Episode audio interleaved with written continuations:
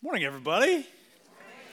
Uh, my name is Jeremy, the pastor here, and the reason that we are holding all the chillins in here is because, uh, similar to last week, uh, we are doing another little bit of family business. So, uh, this week we're going to be receiving a whole bunch of new members that have just recently gone through this process of Explore Midtown, interviews with elders, all kinds of other super intimidating things. But they made it, and they're here, and they survived to tell the tale. So uh, if I could go ahead and have up Courtney and Tipper Austin, Rob and Courtney Fadu, Jonathan and Fry, Lizzie and Steve Ingram, Eric Autumn Kajawa, Forbes and Allie Smallwood, and all children's and others who will come up and stand alongside. Welcome them.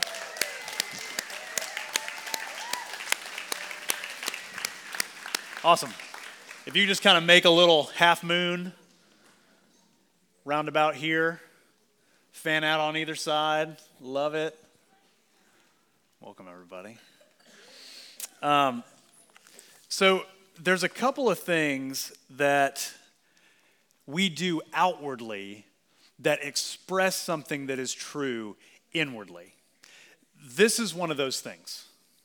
Church membership on paper doesn't mean anything really. But what this means spiritually is it is, it is signifying something that is true and real that the New Testament talks about consistently, like this. Ephesians 2, verse 19 says, So then you are no longer strangers and aliens, but fellow citizens with the saints and members of the household of God. And that is not true just of Midtown Crieve Hall. That is true. This is saying that you are a part, as a believer, you are a part of a global family of every tribe, tongue, and nation that bows the knee to King Jesus. What you're doing here today is standing up to say, one, I am a part of that global family. I do believe in these things that we're about to say yes to in vows. But secondly, you're also expressing and experiencing the communion of saints. You're experiencing, Lord willing, real friendship, real community, uh, real welcome from the Father as you experience that one, uh, one to another, both in what we do on Sunday and what we do as we continue to live our lives scattered across this city throughout the week. So, uh, just like when we had two kids and we were sitting around my table, and there was always this sense of, I think there's at least one more kid who should be here that's not. This is an open table. Uh, there is always an opportunity to say, who is not here that should be here? Uh, and what y'all are doing today is filling that seat at the table. And just like when that third kid of mine came in, that changed our family dynamic. So as you come in, you're changing our family dynamic. Uh, you're bringing gifts, you're bringing talents, you're bringing a story, you're bringing certain things that will invest into this community. And Lord willing, this community will also be investing in you. So, here's what we're going to do. Uh, I'm going to, you've been hopefully made very aware of these five membership vows that you'll be taking. Uh, I will read them one at a time. You can respond by saying yes, and when we're done with those things, then you will all kneel and I'll get out the sword and then we'll knight left ear, right ear, and then we'll be done, okay? Great. Maybe everything except that last part. So here we go. Number one, I'm gonna turn, I'm gonna turn kind of like this. Is that okay? Okay. Number one, do you acknowledge yourself to be a sinner in the sight of God, justly deserving his displeasure and without hope, save in his sovereign mercy? Do you believe in the Lord Jesus Christ as the Son of God and Savior of sinners? And do you receive and rest upon Him alone for salvation as He's offered in the gospel? Do you now resolve and promise in humble reliance upon the grace of the Holy Spirit that you will endeavor to live as becomes followers of Christ? Do you promise to support the church and its worship and its work to the best of your ability? And do you submit yourself to the government and discipline of the church and promise to study its purity and its peace. Okay. You did it! All right, if y'all, could y'all like gather around, maybe do a little bit of this? Elders, others, friends, come on. Let's bring it in. Let's bring it in. And let's just lay some hands real quick. You don't have to kneel. Let's just lay some hands and pray. Uh, Father, thank you so much. Uh, thank you that you are giving outward reality to express things that are true inside of us that maybe we don't totally believe. In fact, I'm almost sure that we don't totally believe, that I don't totally believe, that I could be this loved, that I could be this accepted, that I could have a new family. No matter what my nuclear family looks like, no matter where we're coming from, we can have a new family, a new start, a new origin story that begins before the foundation of the world. And that's what you've done. That's the work that you have done for us, inviting us in to your family when we have done nothing to deserve it. Lord Jesus, thank you. Uh, and thank you for the real expression that each of these families has been to me and to others in our community uh, of the love of Jesus, of the truth of Jesus, of the acceptance of Jesus, of the power of Jesus, in all the different ways that you image who you are through these people. Thank you. Uh, and we pray that, uh, like we just said that we would do, I pray that we would now live into those realities. That we would live into those realities of more and more encouragement, more and more friendship, uh, more and more investment in one another in this local church expression of your body of Christ across the world. Uh, and would your kingdom come and your will be done on earth as it is in heaven. In these families' lives, in our community, and across the world, we pray in Jesus' name. Amen. Okay? Welcome, guys.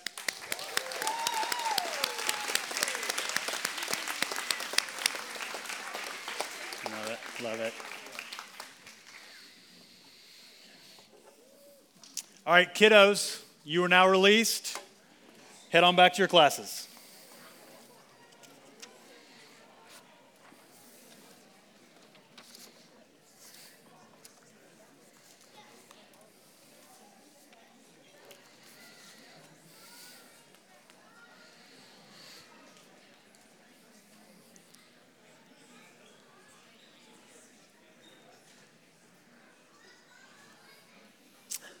Kid Town, I hope you got extra volunteers. Oof.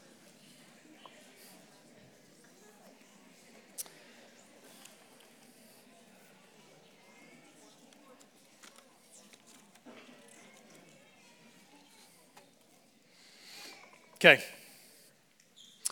All right, as they continue to filter out, um, we're jumping into uh, the middle of a series. If you're new with us, uh, we've been trucking through the book of Revelation. It has been a doozy uh, over the past, I don't even know, eight weeks maybe.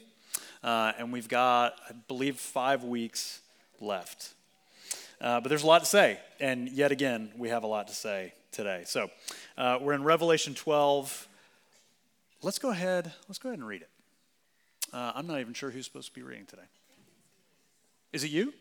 That'd be great if it was you. Sure. Catherine Singleton.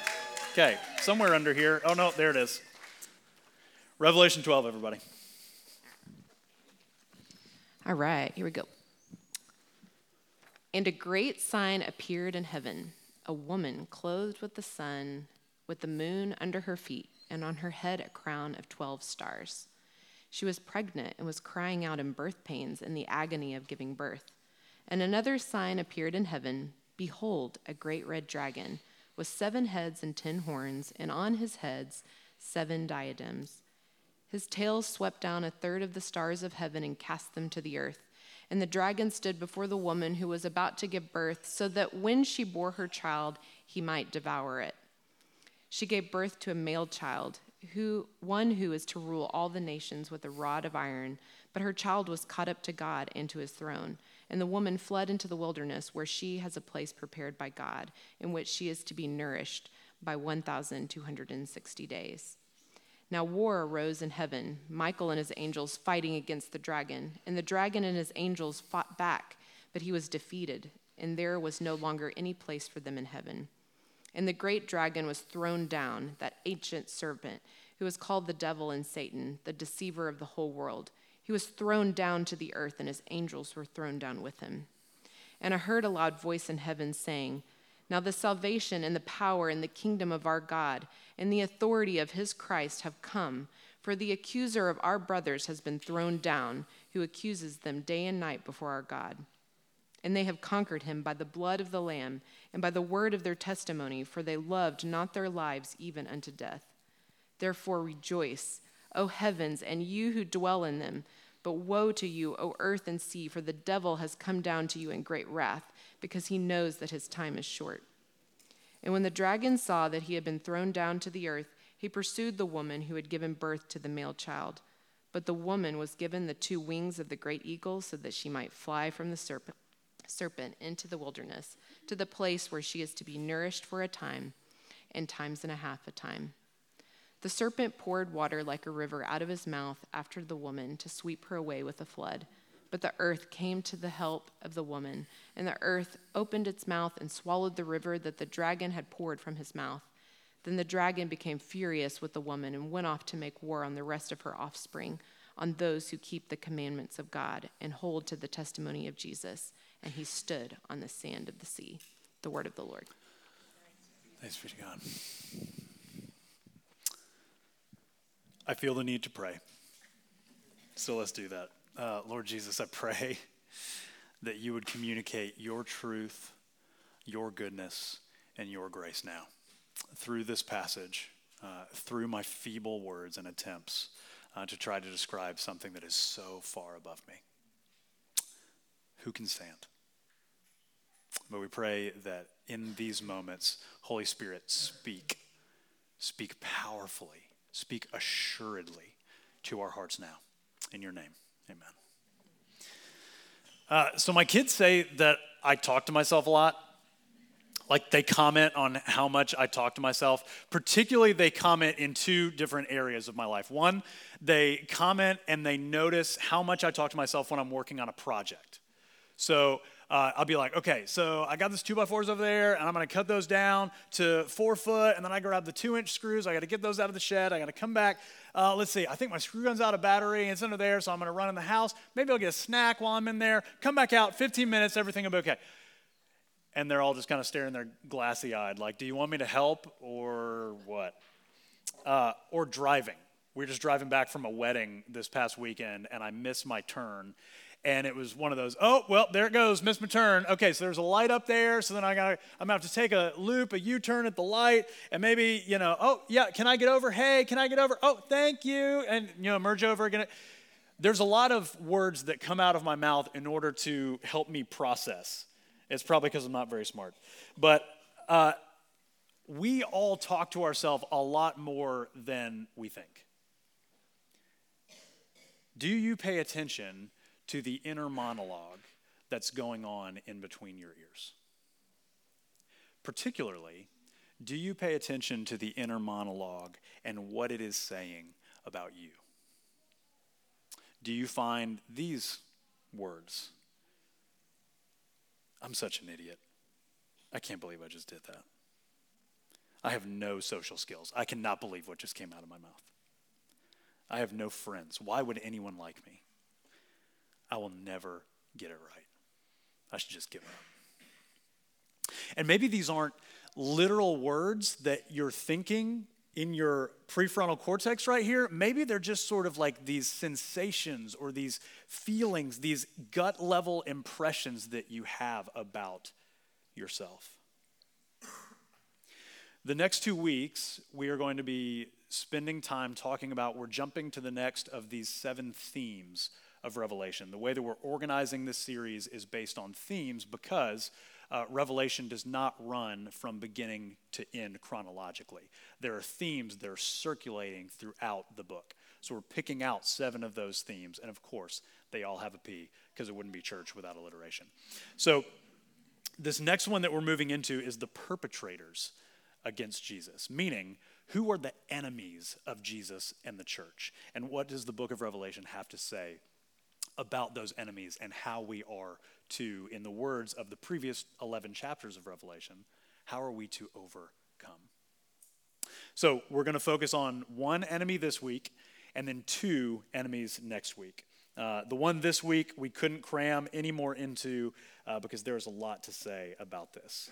We just met in the reading of Revelation 12 this one who is known as the accuser, the deceiver, the red dragon, Satan himself. And the way we're going to arrange this conversation today is around two different things one, the bad news, and the good news about Satan. There's both bad news in this passage, and there's good news in this passage about how we are to overcome. The bad news today is that Satan still speaks, and his words are everywhere. He still speaks. But secondly, the good news, the blood of Jesus, according to verse 11, speaks louder still. And that's what, uh, Holy Spirit, would you help us to hear the voice of Jesus this morning? So let's jump in. Bad news. Satan still speaks today. According to this passage and according to the swath of uh, what we find from Genesis to Revelation, who are we talking about? When we see Satan here, we may get all kinds of images in our mind, most of which have come. I mean, it's Halloween time, so, you know, it's probably like some documentary that's been on the History Channel or something that's like a cartoon with Tweety Bird where there's like, you know, the angel Tweety Bird on this shoulder and like the devil Tweety Bird with the pitchfork and his red with the red tail on this shoulder. Whatever may be conjured up in your mind, here's what Scripture says all the way back to Genesis 3, we see the antagonist of the story of this entire thing. The antagonist comes in the form of a snake to question God's goodness. And the way this, again, if you're new to Christianity, new to the Bible, if this is all brand new to you, it is a fair question to go, well, that sounds weird. Animals don't talk last time I checked. So that feels strange to me. Maybe this is just a myth. Maybe it's something that didn't actually happen in history. Um, for the sake of our discussion today, we know that there's at least one other time, I'm probably forgetting another, where animal where an animal speaks in scripture. So there's this prophet Balaam who we actually I think about a month ago just talked about. And God speaks to Balaam through this donkey that he's riding on. So it does seem like there is a category in Scripture and in the reality of how God has made the world that at times spiritual beings can speak through animals. And that seems to be what's happening here. Now, what he does is he is, as he has said here, he's a deceiver. So he takes the best deception doesn't look completely off the wall, it looks really close to the truth. And so here, he finds something that is really close to the truth and just expands it a hair. Because what God says is, you can eat of any tree in this garden, you just can't eat of one the tree of the knowledge of good and evil. That's it. And then Satan comes in and says, Did God actually say you can't eat from any of these trees? What kind of guy is he? He's holding out on you. And Eve goes, No, no, no, it's, it's only one specific tree. And he says, If I do it, if I eat of this tree, I'm going to die. And he goes, You won't die. You'll just be like God, knowing good and evil. It'll be no big deal. In fact, you'll actually be better off because of this. Taking a truth, yes, Eve did, and then Adam did eat from this tree. They did learn the difference between good and evil. The problem is they thought they would be better off for this, and they actually ended up being worse. And so it makes sense that all these years later, as we near the end of the story, Satan would show up again in the image, in the form of a dragon. Now, one difference between the dragon here and the serpent back in Genesis 3 is that it says the dragon is a sign. So there is not a literal dragon lurking around somewhere. It says, the, a sign, verse 3, a sign appeared in heaven, a great red dragon. So this is meant to say this is imaging a reality. It is not the reality. But what it is imaging is that verse 9 goes on to say that there is a deceiver that is wooing the world away from the truth of who we are made and whose we actually are in Jesus. And so as a fallen angel, which 2 Peter 2 and Jude 6 describes, that's who Satan is. He's a fallen angel who attempted a heavenly coup, is what it seems. And he hates God and wants his throne and wants him dead. Matthew 12 calls him, 12 calls him the prince of demons. He and his fellow fallen angels want to deceive people away. There's this whole legion of spiritual beings that their whole goal is to, to make you believe that this is all there is. That eat, drink, and be merry, for tomorrow you die. Not only is he a deceiver, according to verse 9, it goes on then to say he is also an accuser. That the way he uses his words, his primary weapon of choice is words. We know how powerful words can be. We have been those who have been cut by words, and we have also been those who have cut others with words. Satan, the, the name in both Hebrew and Greek, actually does mean accuser. It is his job description. Names indicate who we are, and in that way, it is his very being. Uh, as one who initially wooed the world away from God, now he continues to hold them captive. Because to be a deceiver and to be an accuser are two sides of the same coin. Deceiver woos the world away. Now, as an accuser, he goes and stands before God in this heavenly courtroom and says, See, you see what they're doing? You see they walked away from you. You see they don't want to listen to you. You see every guilty, guilty, guilty, guilty. And because God is a just judge, he agrees. And he brings our sins continually before God in this courtroom of heaven. And he brings them before us. And he brings those things to mind in the quiet moments of our day before we lay our head on our pillow at night. The first thing we think of when we wake up most mornings is the fear and dread of what might be, or the shame and the guilt of what happened yesterday. So, the, one of the best pop culture illustrations that I have found, uh, I've been preaching for, I don't know, 15 years, and one of the best things that I have found to describe the work of Satan is this benign little character in The Lion King called Scar. You know Scar? Right? Uh, king Mufasa, the king of Pride Rock and the Pride Lands, it's his brother. And he's jealous of him and he hates Mufasa. He wants his power, he wants his throne, he wants his ability. Mufasa is this sort of big, glorious lion, and Scar has this, well, Scar. Uh, he's a little more gangly, he's a, a little more, uh, a little less regal than his brother is. And he convinces Mufasa's son, Simba, to go beyond where he should. Is this sounding familiar? to go beyond the Pride Lands, to go into the elephant graveyard, where Mufasa has told him, Don't go over there. The sun doesn't shine over there. That's not going to be healthy for you to go over there. And he does.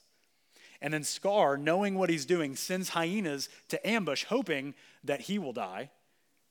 And then at the same time, he alerts Mufasa that his son's in trouble. Mufasa runs, and then what happens? He gets caught in the gulch uh, there in the, in the gorge. He sends this, uh, this wildebeest stampede, and his brother gets caught in this stampede. Mufasa dies as he saves his son.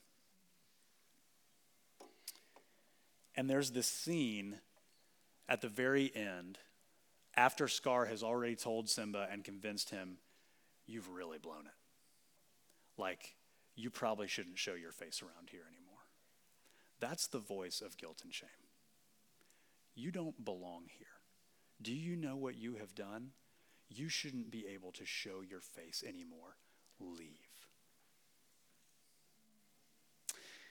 And one of the most poignant scenes is he comes back around at the very end of the movie, and there's this final battle between Simba and Scar. And Scar leans in and is reminding him of all the awful things that he's done. It's your fault your dad is dead. It's your fault. This whole thing has fallen apart. Your kingdom is in shambles. And he leans in and he says, Murderer. That's the voice of the accuser. That's the voice of the deceiver. Taking something that was true, convincing us to go past the land of God's loving rule, and then accusing us the minute that we do. You see, I told you.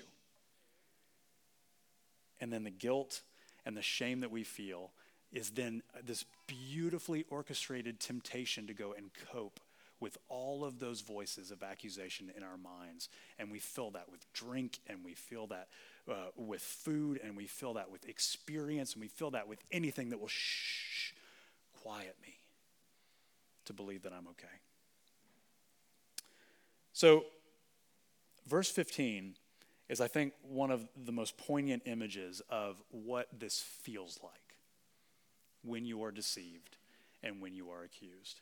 Verse 15 says, The serpent pours floodwaters out of his mouth, pouring floodwaters of deceit and accusation constantly. So, the question I think to us this morning is where do you feel flooded? Where do you feel flooded with words of guilt and words of shame, words of I am not enough, and words of I have done too much? And I want to spend just a minute, particularly on shame, because I think guilt we can is a little more cut and dry. We have done something wrong, and then we feel guilty for that thing that we have done wrong. Shame, on the other hand, feels a little bit more amorphous. It feels a little bit more difficult to kind of get into our hearts and to pluck that thing out because it, it feels more like this gut level experience and less like a very precise action that we can either ask for forgiveness for, confess, and move past. So, this would be uh, the distinction between guilt and shame goes something like this. Kurt Thompson, uh, book The Soul of Shame, which is worth its weight in gold. Uh, very highly encourage you to go read that. He says guilt is the feeling of I have done something bad. Shame is the feeling of I am bad. See the difference between those two? So, where in your mind are you saying things like, I'm the worst? I don't measure up. I don't deserve good things, anyways. Uh, a counselor of mine uh, a few years ago helped me to identify the voice of shame like this. So go with me in your head for a minute. Think back to a difficult situation where you felt sort of emotionally shut down, unable to function, maybe sort of floaty, disassociated from your body and your mind. Describe that situation. Re- remember what was going on in that situation circumstantially. Next, Describe the feelings that you had during that moment, during that experience fear, despair, anger, self loathing, embarrassment. Now, if that emotion could talk, what words would it say to you? So, fear may say, you are so incapable. Anger may say, You're out of control. Get it together. Sadness may say, You will never be okay. Those are the places where the accusation and the amen of Satan live. And he doesn't have to try that hard because the, the flow of the world and the flow of our own broken flesh is already moving in those directions of guilt and shame. And he just has to kind of give it a little nudge. And then off we go. Get that. Could you try again? I'll, ex- I'll explain it later.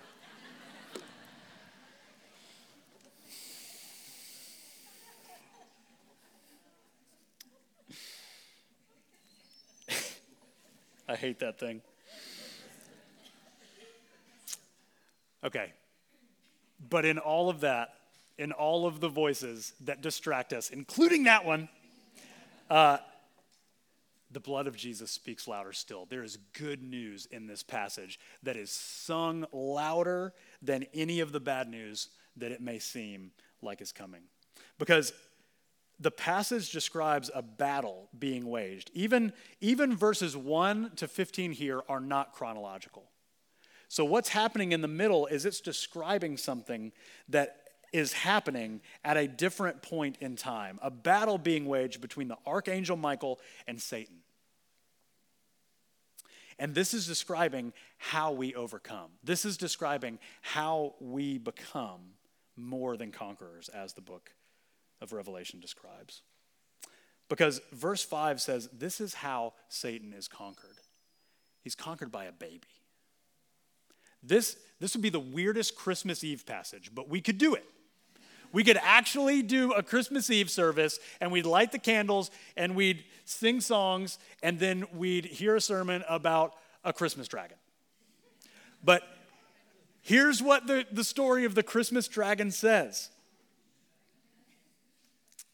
a woman gave birth to a male child who would rule with a rod of iron. Genesis 49, going all the way back, talks about this child who would come and a scepter would never depart from him. And on and on and on throughout the Old Testament, that is this image that is being struck, a chord that is being struck again and again, ultimately culminating when John the Baptist says, Repent and believe the gospel because the kingdom of God is at hand the kingdom, the iron rule of Jesus has come because this woman, Mary, has given birth and has given birth to a son who would rule.